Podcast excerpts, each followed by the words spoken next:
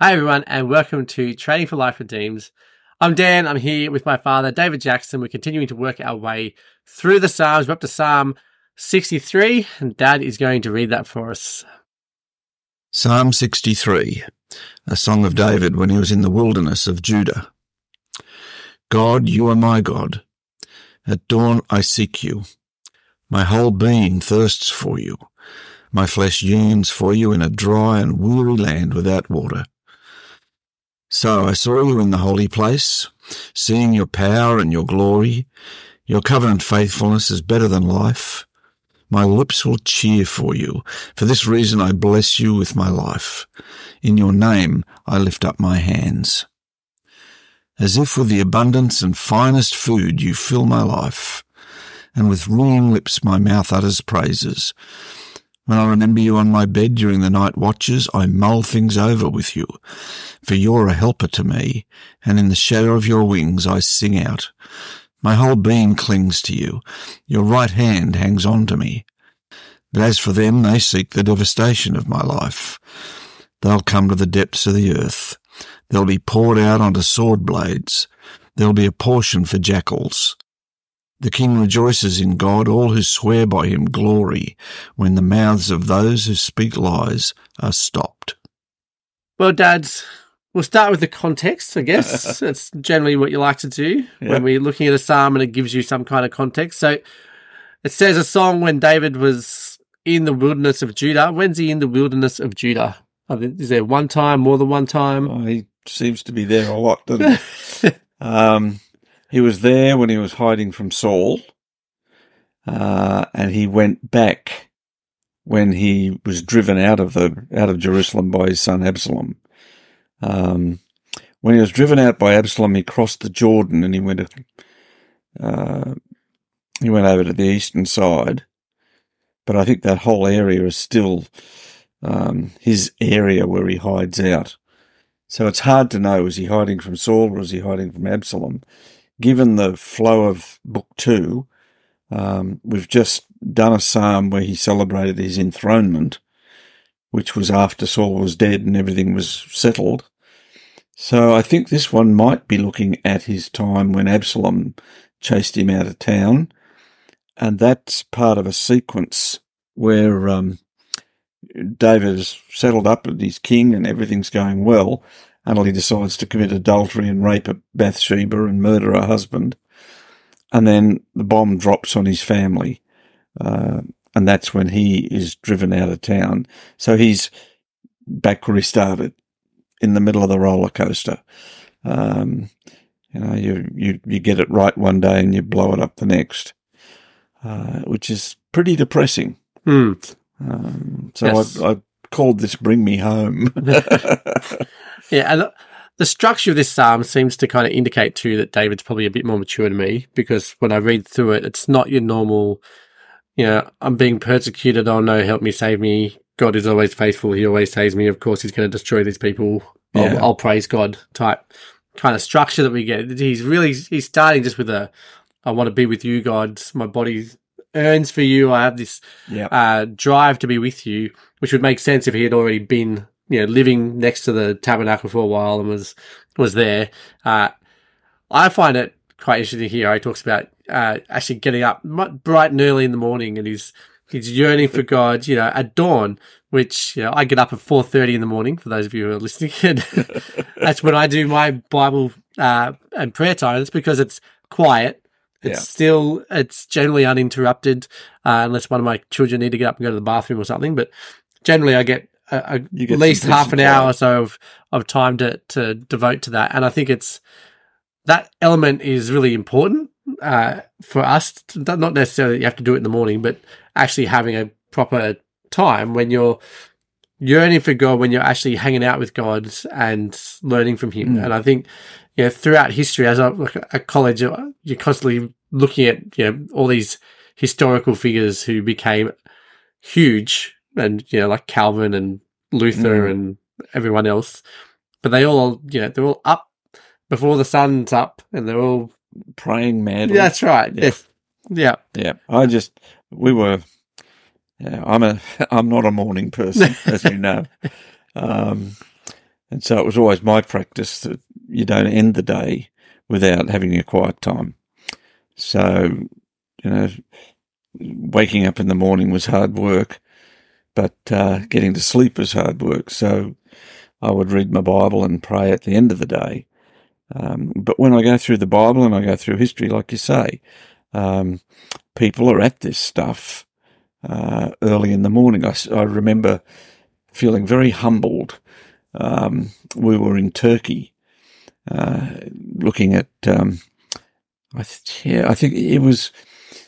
Uh, I can't remember Pergamum. I think uh, where the Satan's throne is, this huge amphitheater on the side of a cliff. Um, and we were standing there looking at this massive amphitheater, and from a distance, it just looks like this throne. Uh, and at the top of it was a temple to Apollo. So that, that seemed an appropriate thing in John's letters to the seven churches.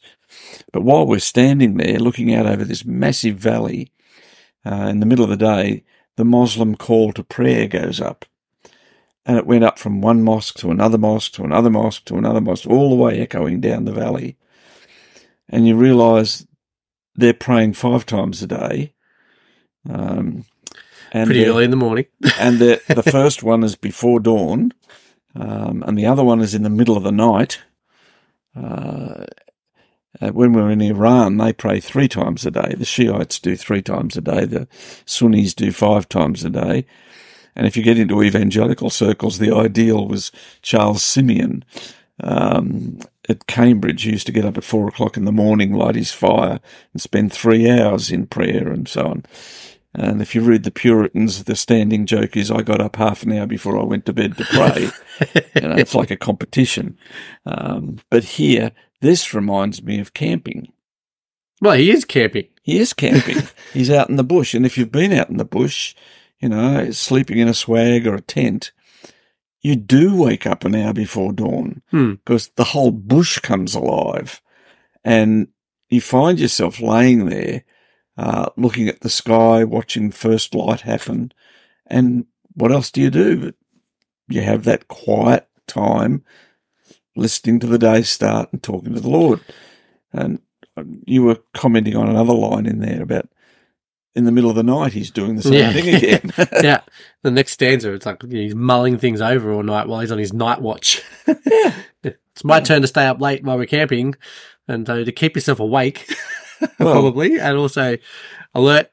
He spends his time praying and so, chatting to God and probably saying lots of normal things. for those of us who spent, you know, army exercises sitting in a trench, in a foxhole in the middle of the night in the bush, um, doing your two hours on, four hours off, two hours on, two hours off. You don't sleep. Yeah. Uh, and that's the watches of the night, the sentry duty. And you're sitting there, got to be silent, got to be tactical, can't move while you're talking to God the whole time. Mm. Um, especially when the snake came up. but but you're looking at this and you're going, yeah, we mull things over with God. We instead of talking to ourselves, we talk to Him. Hmm. Uh, and for David, you just look at the poor man's life. Uh, from 17 to 30, Saul's trying to kill him. He finally gets enthroned. And then a few years later, he's doing the wrong thing and he's back in the bush. And you're looking at life as this roller coaster. Uh, and David is mulling it over in the middle of the night and waking up at dawn, uh, talking to, talking it through with God. Uh, that's the Christian life. Hmm. Um, David, uh, Daniel, when he was in exile, um, three times a day, he would pray yep. at the temple, morning and evening sacrifice. Uh, you pray on your way to work and you drop in at the temple on the way home in the afternoon. um, if you're an Anglican, uh, and you look at the old 1662 prayer book, morning and evening prayer. You drop in at the church on the in the village on your way to work, spend a half an hour there, go to work, come back, the evening prayer, go home and have your dinner. Um, it's a lifestyle thing of walking with God. Yeah, I like how in verse three he starts to talk about you know, God's covenant faithfulness. It's better than life, etc., etc. But he then has the beginning of verse 4 the for this reason you know, which is, I always, when I used to teach it, this stuff at school, I'd always tell the kids, make sure you pay attention to the conjunctions Yeah. because they're always really important, yeah. right? And so the for this reason is a conjunction that's showing that God's covenant faithfulness is what leads David to then live out his life in any kind of faithfulness. Yeah. Uh, and I think we don't, rem- remind ourselves enough of that if we're not regularly in our Bibles in prayer. Like you start to forget God's covenant faithfulness. I mean, I don't know if it's this one or if it's the next psalm that we're going to do next week, Mm. uh, where it also talks about, um, oh, what was it? I'm going to be reminded now. What was it? Yeah, it it talks about remembering his ac- God's actions. Yeah. And I was like, it's important for us to remember God's actions because his actions are his covenant faithfulness. Yes. And so when I see his covenant faithfulness, it reminds me of who he is, of his faithfulness to what he's promised, reminds me of his promises, and that leads me to then yeah. actually live There's- that out. I've been working on Psalm 92. Um, and in that psalm, again, you have this same practice of morning and evening prayer. Only he starts in the morning, I remember your covenant faithfulness. And at night, um, I remember your mighty works, Hmm. your um, amunah, your, uh, your reliability. And then he talks about God's mighty works. So in the morning, I get up going, God is with me. He's promised all this stuff. And then I finish the day by looking back and saying, yep, he was with me through the day. And the whole thing is being thankful in the midst of that. I just like this little phrase that says, for you are a helper to me. Uh, and that word helper means you are my ally. Uh, I don't go through the day on my own. Hmm. I am going through the day with an ally who rescues me, who fights for me, um, who takes care of all my issues. Um, I'm not alone. I'm not doing this in isolation. Yeah. And the Psalm Dad now then concludes with this kind of expected conclusion. The enemies of God, you know, uh, they're going to be destroyed. They go down to the depths of the earth.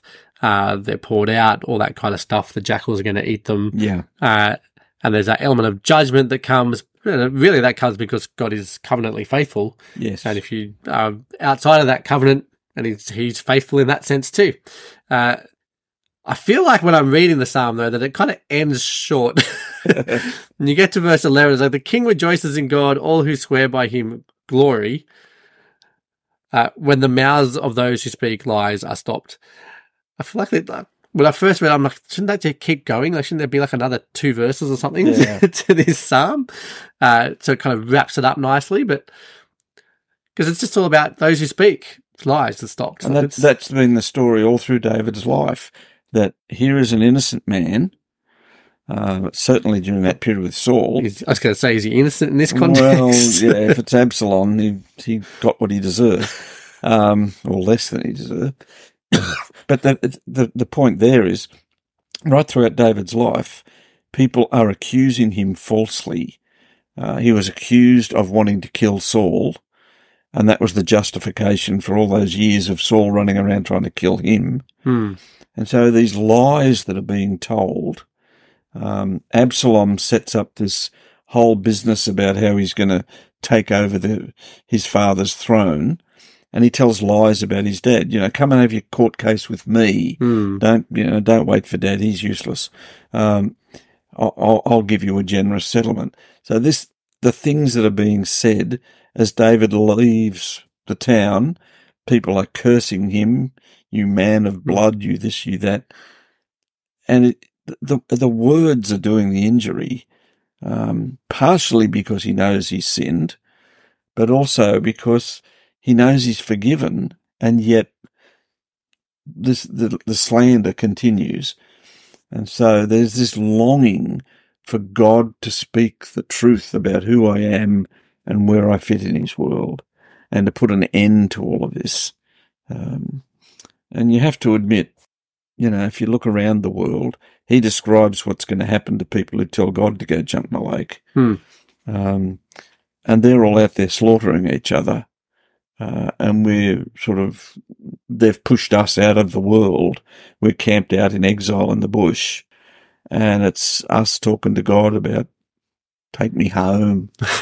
you know, I just want to go home and be with you. Um, which is the end of the new, the whole Bible, isn't it? Mm. Maranatha, come Lord Jesus. Well, guys, that brings us to the end of this episode. If you would love to come and grab the study notes so that you can go further into Psalm 63, head over to trainingforliferedeemed.com slash 126. Otherwise, hit the subscribe button and come and join us again next week.